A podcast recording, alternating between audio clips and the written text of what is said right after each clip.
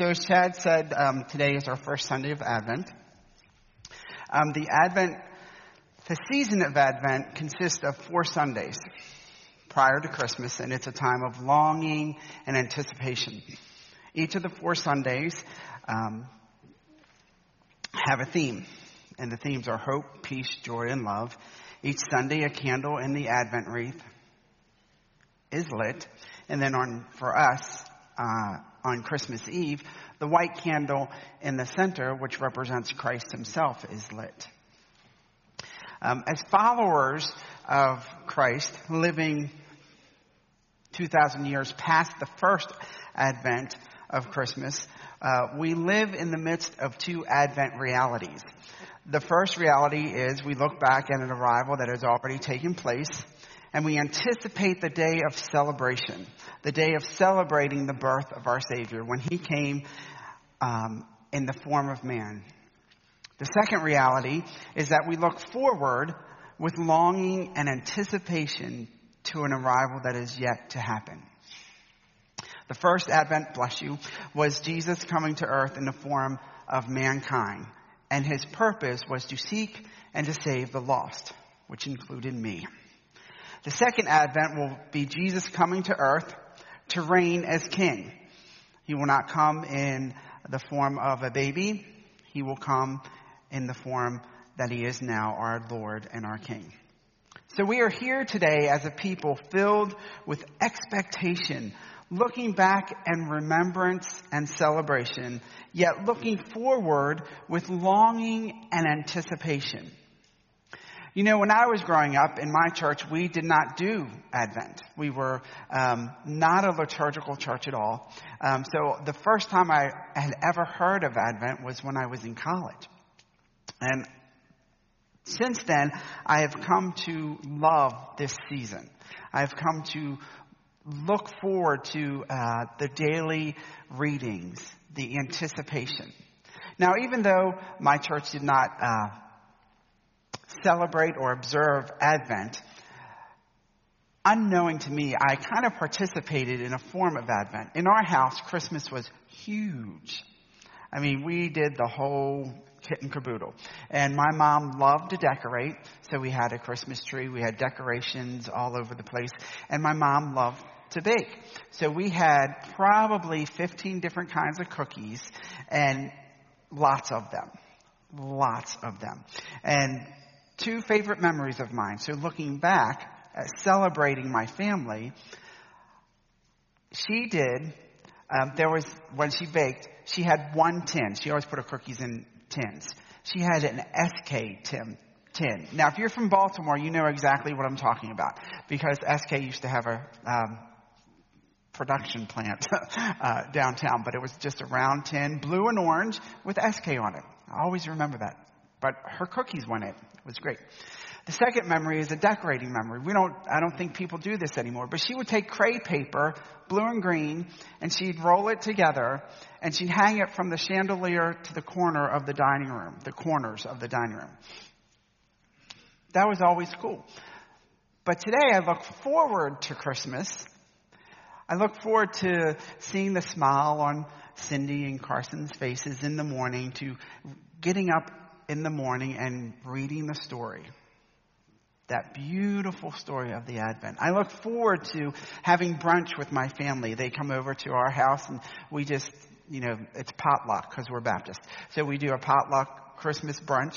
So I look forward to celebrating Christmas. So as Christians, we have that same kind of, I don't know, angst that we look back and we celebrate the the advent that had already taken place, but we look ahead in hope of what will come, of what is promised to come.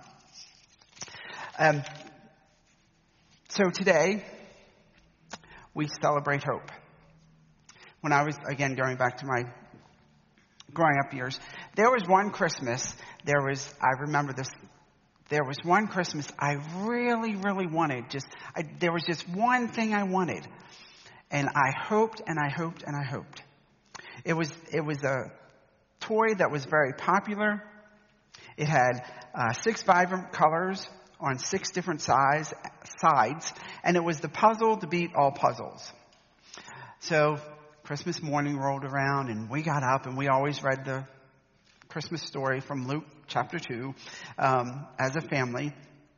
And then we would have breakfast, which was killer to kids because, you know, skip breakfast, let's get to the gifts. But we'd have breakfast and, and then we could get to the gifts. So we opened up the gifts and I'd, uh, you know, I'd gotten the normal, you know, uh, pack of white tube socks. You always got a pack of white tube socks growing up. Yeah. We did anyway. And so I, you know, opened more gifts and uh, got a pair of pants and a shirt and I don't know, one or two toys. But I didn't get the Rubik's Cube. It was not in my Christmas stocking or one of the gifts that I opened. And my hopes were crushed. They were dashed. Christmas was ruined. I was devastated and all my hopes were gone and life was horrible. It seems silly, but to a kid, my hopes were gone. Now, as a 52 year old, there are things that I hope for, but my hopes are dashed. Not quite a Rubik's Cube hope, but other hopes and dreams. As adults, we all can identify, I think we can all identify with this type of story, but on a different level.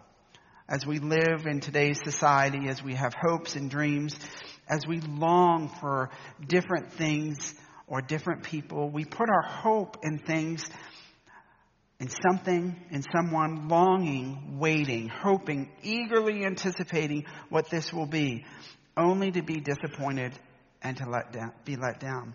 Of course, our stories are different. We have different locations. We have different um, aspects, different details, different objects of hope.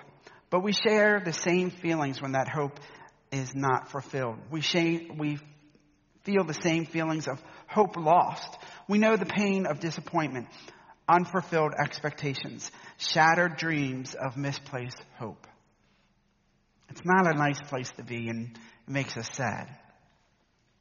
But I want you to think about where you have been and where you are placing your hopes.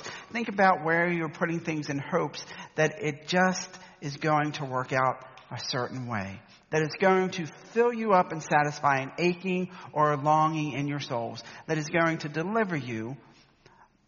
But the reality is, all things this side of heaven have some degree of disappointment. And all things and all people this side of heaven to some degree will fail you.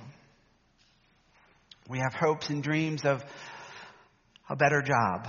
We have hopes and dreams of health and wealth. We have certain hopes and dreams for our children, for our church, for our community, for our country, for the world. And yet daily we see these dreams shattered. Hope is lost. So the question then becomes if everything disappoints, then what or who can hold my hope? What or who can I put my hope in where there is no disappointment?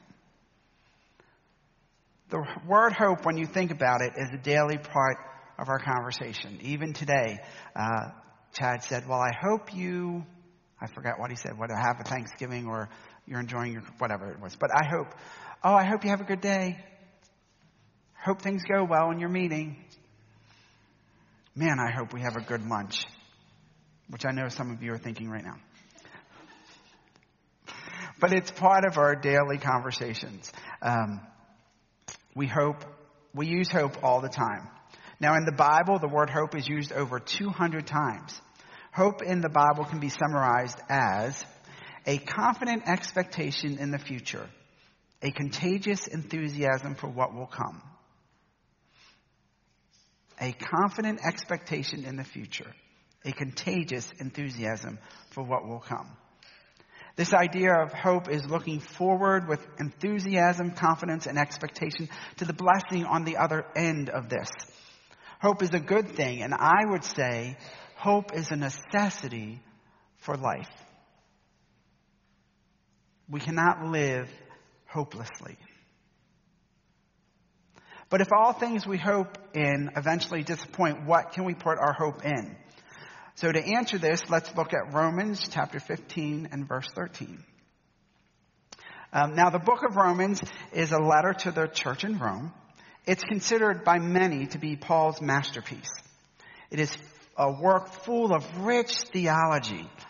Really something you can really dig your teeth into and just get good meat, hearty theology. Paul writes about sin and our condemnation before God, but God in his love has made a way for us. He talks about the history of God and Abraham and the promises given. Justification, sanctification, glorification, and God's calling are all discussed within this rich book. Then application of these truths in our lives on a daily basis. So we, you get in the book of Romans this rich theology, but then you also get how to apply this theology on a daily basis. In chapter 15, Paul lays out the promises given to Jews and Gentiles alike. Then it is, is as if he stops to pray over his people. A prayer of hope for the church. So Romans chapter 15 verse 13 says, May the God of hope fill you with all peace and joy in believing that by the power of the Holy Spirit you may abound in hope. Now, in our house, this verse is handwritten on a little index card and it's hanging on our kitchen cabinet door above the coffee machine. It's been there, I believe, since the last mission trip to Zambia. Uh, Cindy had handwritten it on an index card as a reminder to pray every day for our mission team. It is now a reminder for me to pray it over Cindy and Carson and to pray it for Chad and all of our family. It's really a simple prayer that holds so much power in it. That is such, um, I thought about it when Bunny was talking about a prayer of blessing. What a blessing to pray this over people. All about hope and peace. This prayer begins with, May the God of hope. Paul is making a declaration of the very being of God. God is the author of our hope. Not just our hope. He is the author of all hope. He is the source of hope and the inspirer of hope. God is our hope. When we say, I hope I get this promotion, or I hope she likes me, or I hope I have enough for retirement, or I hope the gravy isn't too lumpy, we are relying on circumstantial possibilities. Um, kind of goes along with what the video was saying. Man, I hope these um, circumstances work out good to bring the right thing that I want. Um, circumstantial possibilities. Now, when we talk about hope in reference to our faith, when we talk about the blessed hope, or when we say, my hope is in the Lord, or when we sing, my hope is built on nothing less than Jesus' blood and righteousness, we, re- we are relying not on possibilities or circumstances coming together. We are relying on God's promises. And God is true and faithful. The scripture says that God does not lie. We are relying on God's promises, promise like, promises like, if you believe in your heart and confess with your mouth that God raised Jesus from the dead, you shall be saved. If any man be in Christ, he is a new creation. Behold, old things are passed away, all things are become new. Promises like there is now therefore no condemnation for those who are in Christ Jesus. Jesus himself said, if I go to prepare a place for you, I will come and get you that you may be with me. Our hope is not based on probabilities. Our hope is not based on circumstances, but our hope is based on promises spoken by the creator of the universe, spoken by the one true God.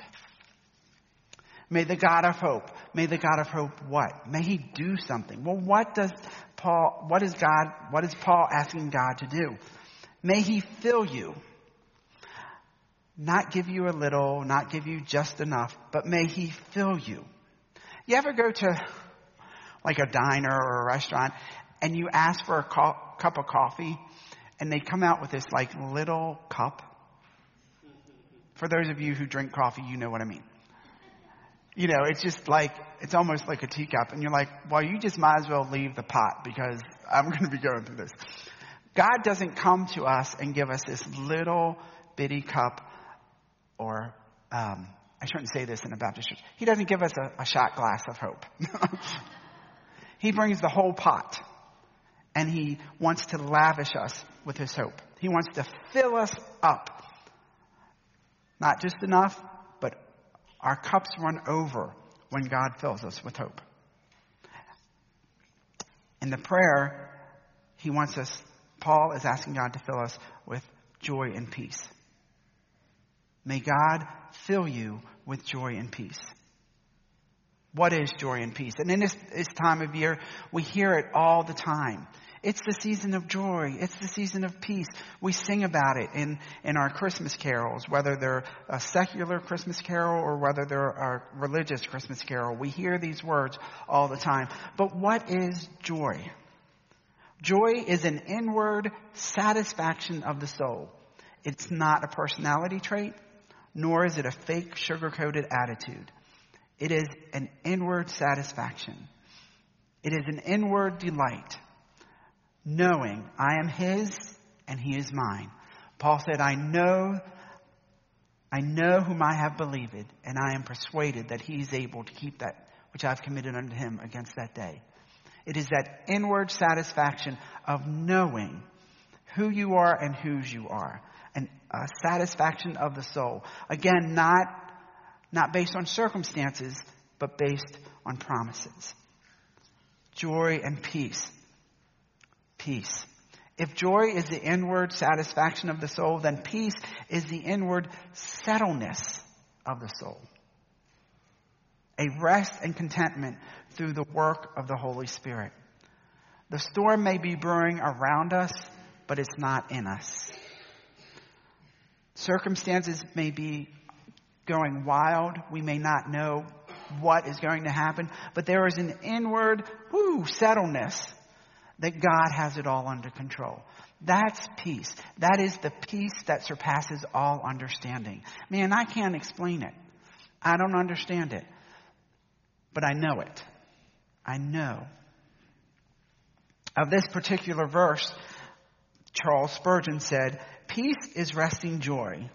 Joy is dancing peace. Joy cries Hosanna before the well beloved, but peace leans her head on his bosom. We walk with joy and we rest with peace. We walk with joy and we rest with peace. Paul is praying that God, that the God of hope would fill you with the evidence of the fruit of the Spirit, which is at work in your life. So, in believing is the next phrase. In believing. In believing is our part of this prayer. It is what we need to do. In believing means continuing to place our love and trust, our confidence and faith in Jesus Christ our Lord. I may not know what the future holds, but I know who holds the future. No matter what's happening, we are trusting God. And that is not easy. I don't say that lightly, believe me. Chad and I, I've had many conversations with Chad about my job. Um, in believing. Man, it's, it's hard to believe when nothing is going your way. And it's not been going your way for a while. I often think about, um, I'll give you an example. I often think about this because I think of prosperity gospel preachers or those who proclaim the prosperity gospel. And my question is always, my question always is, but what, what about those that they'll never know prosperity? They have no inkling of what prosperity is. I think of Haiti that is just spiral, spiraling downward. The people in Haiti, it seems like they have no hope. You're going to go over there and say, man, God wants you to be healthy, wealthy, and prosperous. They're just trying to live. And I think in the American church, it's not we as evangelicals. This is my viewpoint. Let me preface that. This is my viewpoint. I think as evangelicals, sometimes we, we kind of shun the prosperity gospel and we talk out against it, but we have a comfortable gospel that we proclaim underneath everything. God might not want you healthy, but He wants us comfortable. God would never call me to give up my house and move to a smaller house so that a mission could be started in the neighborhood. God would never call me to live in Baltimore City. It's too dangerous. God would never call me to sacrifice my retirement fund so that I could go over here. I'm not saying he's doing that, but I'm saying there is an underlying comfortable gospel that we kind of align ourselves with unknowingly sometimes. I say that because I've struggled with it. I'm not saying you, I, I just speak from my experience. Because looking for a new job, struggling in a place that was not healthy, um, for months, even over a year, um, my hope, my prayer was, God, give me a better job. And God, through the process, which took many months because I'm hard headed um, and forgetful, he'd say one thing and then he'd have to tell me three more times before I finally got it. Um, but my hope had to be in him, not in the circumstances. Um, sometimes it's put this way Are you seeking the hand of God or are you seeking the face of God? And in believing, we seek the hand of God, the, the face of God, excuse me. In believing, we seek the face of God. But his hand comes along with the face. There are always blessings of God. They may not be circumstantial. But I stand before you today having gone through this situation, and it, it seems minuscule, but this situation of a job. But I stand before you today more confident than ever, believing that God is in control, believing that He has my best interest, interest at heart. So our part is in believing, believing what God has promised. Why? So that. In believing, so that. In believing, so that. Why? So here's the why behind the what. This is good stuff, y'all. So that by the power of the Holy Spirit you may abound in hope. So he has prayed all these things. May the God of hope fill you with joy and peace in believing so that you may be filled with the hope. You may be filled with hope. Paul's prayer is book, bookended with hope. He begins with the source of our hope. May the God of hope.